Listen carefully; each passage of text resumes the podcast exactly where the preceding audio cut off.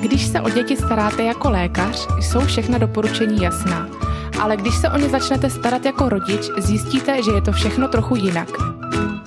Posloucháte podcast Pediatrie na vlastní kůži. Krásný den, vážení posluchači, od mikrofonu vás zdraví Alžběta. Doposud jsme se jakožto dětské lékařky snažili předat vám, posluchačům, naše lékařské rady a typy a zejména to, jak je vnímáme v rámci aktuálních zkušeností z našeho vlastního mateřství. V dílech s názvem Ostrý pohled se naopak podíváme na rady od někoho jiného, které považujeme za zkreslené, zavádějící či dokonce nepravdivé a zdraví poškozující.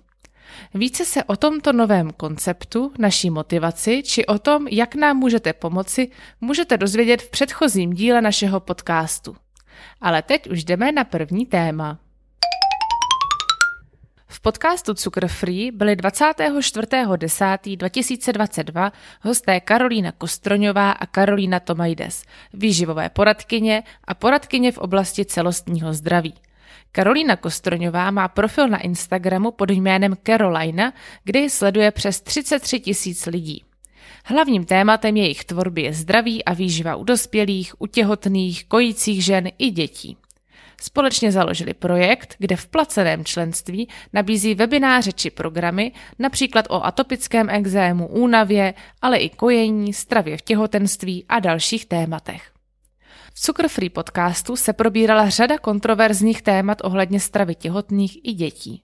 Podcast jsem poslouchala i proto, že jakožto dětská lékařka chci sledovat nová doporučení a trendy, minimálně proto, abych pak na ně dokázala adekvátně v praxi zareagovat.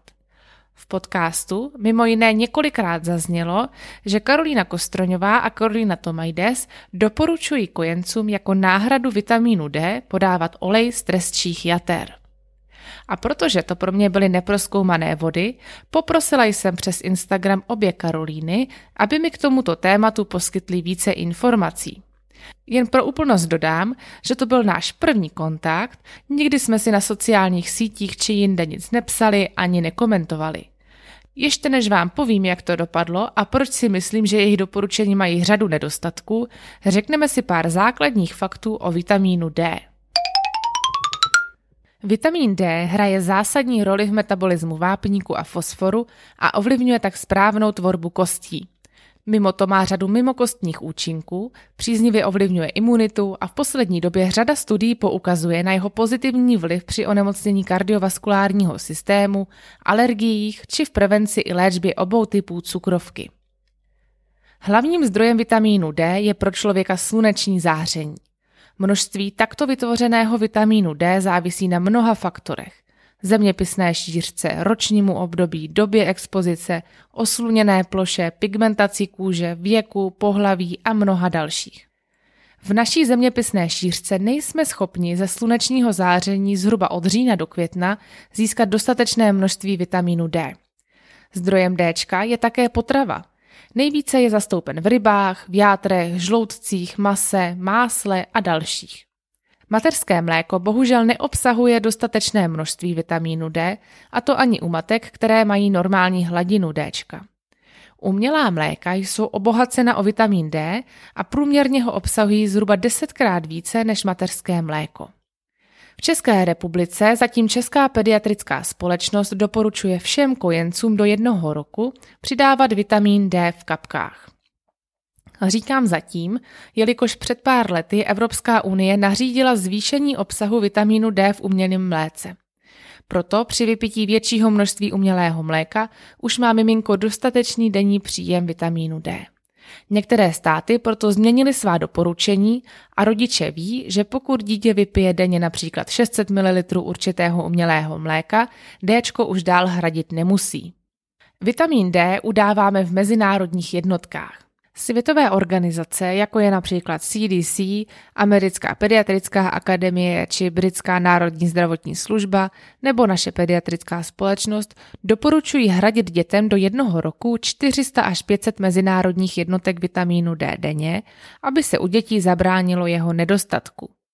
V České republice je jediným registrovaným lékem Vigantol, kde najdeme v jedné kapce 500 mezinárodních jednotek, proto jsou rodiče na jedné z prvních náštěv u pediatra poučeni, že mají až do jednoho roku dávat svému miminku jednu kapku Vigantolu denně. Existují i doplňky stravy s obsahem vitamínu D, které je možné podávat místo Vigantolu. O této problematice jsme mluvili v díle o kojeneckých kolikách a ještě se mu budeme věnovat v nadcházejících epizodách. A co se stane, když má kojenec málo vitamínu D? Nedostatek vitamínu D může u dětí vést ke křivici, což je měknutí a oslabení kostí, v jehož důsledku dochází k deformitám kostí, poruchám růstu a zlomeninám. Kromě křivice je nedostatek vitamínu D spojován s horší imunitou a zvýšeným rizikem infekcí horních a dolních cest dýchacích v kojeneckém i dětském věku. Olej z trestčích jater je velmi bohatý na omega-3 mastné kyseliny, vitamín A a vitamín D. Řada studií potvrdila jeho pozitivní vliv na zdraví kostí, imunitní systém, nervový systém či při kardiovaskulárních chorobách. Když jsem oslovila obě Karolíny, zajímalo mě tedy, zda je v rámci suplementace vitamínu D u dětí podávání oleje z trestčích jater dobrou nebo možná i lepší variantou. Ptala jsem se, jestli mi mohou říct, jakým dětem a v jakém množství olej doporučují. První věc, která mě zarazila, byla, že každá doporučuje něco trochu jiného. Karolína Tomajdes doporučovala nekojeným dětem od třech týdnů dávat půl lžičky oleje, Karolína Kostroňová radila jednu třetinu lžičky. U kojených dětí radila Karolína Tomajde se začít ve čtvrtém měsíci také s půl lžičkou oleje, paní Kostroňová doporučila půl lžičky od prvních příkrmů, což u kojených dětí je ideálně v šestém měsíci. Prakticky si myslím, že dávkovat jednu třetinu a jednu polovinu čajové lžičky je dost alchymie, takže děti budou dostávat plus minus to stejné, ale stejně mě to zarazilo. Proč nevyužít třeba mililitry? Dál mě samozřejmě zajímalo, jaký olej doporučují, jelikož na trhu je jich celá řada a každý má jiné složení. Obě se shodly na rozita oleji. Rozita olej je extrapanenský olej vyráběný z volně lovených tresek z norských vod, zastudena lisovaný a splňující evropské normy pro bezpečnost potravin. 150 ml oleje koupíte za téměř 1200 korun, což vám s dávkováním půl lžičky denně bude stačit na dva měsíce. Můžete však využít slevový kód od těchto výživových poradkyň a budete to mít trochu levnější. Když jsem si tento doplněk stravy studovala na českých e-shopech, zrazilo mě, že ho doporučují až od 6 měsíců věku. Zaslala jsem tedy Karolínám dotaz, jestli ho dávají i novorozencům. Karolína Kostroňová odpověděla, že vhodný je, údajně jde o legislativní problém, který blíže už nevysvětlila. Karolína Tomajdes mi to také neosvětlila, jen napsala, že je vhodný i pro mladší děti a že běžně se používá od čtyřech měsíců. Na zcela jednoznačně položenou otázku, jestli ho tedy doporučuje i novorozencům, žádná odpověď nepřišla. Podívala jsem se tedy na oficiální stránky výrobce rozity oleje, kde výrobce doporučuje u dětí do jednoho roku skonzultovat podávání oleje s pediatrem. Zároveň uvádějí jiné dávkování, a to jeden až tři kapky denně dětem do jednoho roku. Ale tak pojďme dál. Řekli jsme si, že celosvětově přijímané doporučení je dávat dětem do jednoho roku zhruba 500 mezinárodních jednotek vitamínu D. Jak je na tom tedy rozita olej? V doporučované půl lžičce je pouha pouhých 200 mezinárodních jednotek. Pokud dáváme takto malou dávku nekojenému dítěti, tak nám to tolik nevadí, jelikož do umělého mléka je vitamin D přidáván. Ale co kojené dítě? Proč u kojeného dítěte, které nemá dostatek vitamínu D z mateřského mléka, Karolíny doporučují čekat až do prvních příkrmů? A pak začít se suplementací a ještě s nedostatečnou dávkou? Karolína Tomajdes to vysvětlila tak, že se jedná i o vitamin A, že potřebují být s vitamínem D v synergii. Když se ale podíváme na obsah vitamínu A v materském a umělém mléku, tak jsou téměř totožné. Takže opět jsem položila otázku, proč hradí vitamin D dětem, které ho mají v umělém mléce a proč ne kojeným, kterého dostatek nemají. Bez odpovědi. Karolína Kostroňová byla sdílnější a kromě typů na dvě knihy a jejich článek v placeném členství mi poslala i odkaz na dva články z Western A. Price Foundation. Western A. Price Foundation uváděla spolu s GAPS dietou jako její zdroje. I přes kontroverznost ohledně Weston A. Price Foundation jsem tedy hledala odpověď v zaslaném článku. Tu jsem teda sice nenašla, ale našla jsem něco jiného. Naprosto jiné doporučení ohledně dávkování vitamínu D u dětí. Western A. Price Foundation v článku, který se jmenuje Cod Liver Oil Basics and Recommendations, je doporučeno dávat dětem olej z trestčích jater od třech měsíců, a to všem dětem bez ohledu na kojení či nekojení. A ještě ke všemu v mnohem vyšších dávkách. Takže zatímco Karolíny doporučují dávku kolem 200 mezinárodních jednotek, Western A. Price Foundation doporučují zhruba tisíc mezinárodních jednotek. Zeptala jsem se Caroliny, jak to, že jsou doporučení tak odlišná, když mi sama tento článek poslala jako její zdroj. Tak prý proto mi poslala i odkaz na knihu, tedy zaslala mi jen fotku knihy. Kniha je z roku 2013, článek z roku 2019, takže bych čekala aktuálnější informace z novějšího článku. Bez odpovědi. Máme tu tedy situaci, kdy reálně hrozí, že kojené děti nemají díky těmto doporučením dostatek vitamínu D.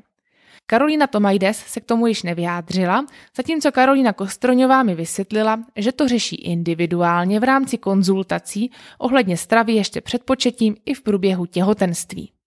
Možná se ptáte, zdali by šlo zajistit, aby kojící matka měla tolik vitamínu D, že by se ho dostávalo dost do mateřského mléka.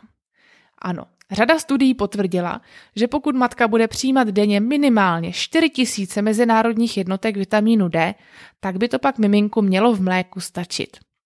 Co to reálně je 4000 mezinárodních jednotek vitamínu D ve stravě? Řekli jsme si, že bohaté na vitamin D jsou zejména ryby. Takže například, abychom pokryli těch 4000 mezinárodních jednotek, museli bychom sníst 600 gramů tepelně upraveného lososa. A to se bavíme o volně uloveném lososovi, jelikož pěstovaný na farmě je na tom s vitamínem D mnohem hůř. Dalším bohatým zdrojem vitamínu D jsou vejce. Ale abychom ujedli 4000 jednotek, znamenalo by to udělat si třeba míchané vejce z 90 vajec, nebo sníst 8 kg dušených hovězích jater. To je zkrátka nemožné. Já osobně jsem si myslela, že mi přijde odpověď, že doporučuji kojícím ženám větší množství právě oleje z trestčích jater. Ale když se podíváme na doporučovanou rozitu, znamenalo by to denně přijmout 50 ml, tedy 10 čajových lžiček. A jedna lahvička za 1200 by vám vydržela 3 dny. Navíc i v samotném článku, co mi Carolina poslala jako svůj zdroj, se píše v překladu, je zajímavé, že olej z trestčích jater neposkytuje zvýšené množství vitamínu D v mateřském mléce. Takže to taky nebude ta optimální cesta. Tak, že by suplementace něčím jiným, třeba vitamínem D? Karolina Kostroňová mi však odpověděla, že suplementaci výrazně nedoporučují. Abych zjistila, jaké jsou tedy rady pro kojící ženy, musela bych se zaplatit členství. Což jsem z vícero důvodů neudělala. Pokud mi přijde do ordinace rodič s dítětem, kteří se řídí těmito radami, jak jinak si mám ověřit, že ty doporučení nejsou poškozující? Mám tedy raději poslat malého kojence na odběry krve a zbytečně ho trápit? Mimochodem, v naší konverzaci jsme se dostali i k odběrům vitamínu D a bylo mi sděleno, že klienti mají informace o krevních testech a jejich interpretaci. Já bohužel nejsem klient, takže jsem žádné další informace k tomuto nedostala. Nevím tedy, jestli Karolíny doporučují kontrolovat i malé kojence, což by mohlo pomoci, ale vážně by to stálo za bolest miminka při odběru. Co nám tedy z toho plyne? Máme tu poměrně vlivné výživové poradkyně s 33 tisíci sledujícími na sociálních sítích. Tyto poradkyně nedoporučují suplementaci vitamínem D pro malé kojence, tak jak doporučují Světové pediatrické společnosti. Místo toho nabízejí alternativní řešení v podobě podávání oleje z trestčích jater. Zarážející je, že se ani neschodnou na dávkování spolu, ani se svým udávaným zdrojem. Pokud se bavíme o nekojených dětech, tak ty mají dodávky vitamínu D víceméně zabezpečeny v samotném umělém mléku. Nicméně si máte koupit i poměrně drahý olej z trestčích jater, z jehož koupě mohou mít teoreticky i finanční zisk. Navíc i český prodejce olejů neuvádí, že by byl olej do 6 měsíců věku pro děti vhodný. Naopak kojeným dětem i přesto, že v mateřském mléku není dostatek vitamínu D, Karolíny radí dětem nic navíc nepřidávat, a to až do začátku příkrmu. a od 6 měsíců jen nedostatečné množství vitamínu D. Mimochodem, i tradiční konzument a výrobce olejů z trestčích jater, Norsko, před pár lety pozměnil svá doporučení a nekojeným dětem již žádný olej ani jinou suplementaci nedoporučuje. U kojených dětí norové již také olej nedávají, ale hradí pouze samotný vitamin D. Jakým způsobem Karolína Kostroňová a Karolína Tomajdes zajišťují, aby kojeným dětem i tak Dčko nechybělo, nevíme. Víme, že je složité, či spíše nemožné matce dodat takové množství stravou. Sluneční záření nám od října do května také nepomůže a navíc vystavovat malé děti přímému slunečnímu záření rovněž není vhodné a jinou suplementaci dle jejich slov nedoporučují. Závěrem bych se chtěla pozastavit nad přístupem obou těchto výživových poradkyň. Sami tvrdí, že je potřeba předávat kompletní informace a v souvislostech a že ti, co dávají ty normální doporučení, se jen slepě drží nějakých norem a dogmat. Pak mě tedy překvapuje, když napíšu s žádostí o informace, že mi je nedokážou nebo možná nechtějí podat. Vůbec si nedokážu představit, že by se mě někdo, jakožto lékařku na sociálních sítích, ptal na léčbu nějakého onemocnění a já bych mu vyfotila přebal učebnice, ať si někde sežene a přečte či bych nebyla schopná odpovědět, jestli daný lék doporučuji určité věkové kategorii nebo ne. Za mě tedy velmi neprofesionální jednání, které jen přispívá k mému přesvědčení, že Karolína Kostroňová a Karolína Tomajdes svými radami mohou poškodit zdraví dětí. Nemám zaplacené jejich členství a ani jsem detailně nestudovala další rady a doporučení, které vydávají, ale na základě této zkušenosti bych všem při přijímání jejich rad doporučovala opravdu velkou ostražitost. A to je pro dnešek vše. Snad se vám i dnešní neobvyklý díl líbil a pokud máte nějaký další námět do ostrého pohledu, nebojte se nám napsat na Instagram či Facebook Pediatrie na vlastní kůži. Tak zase příště.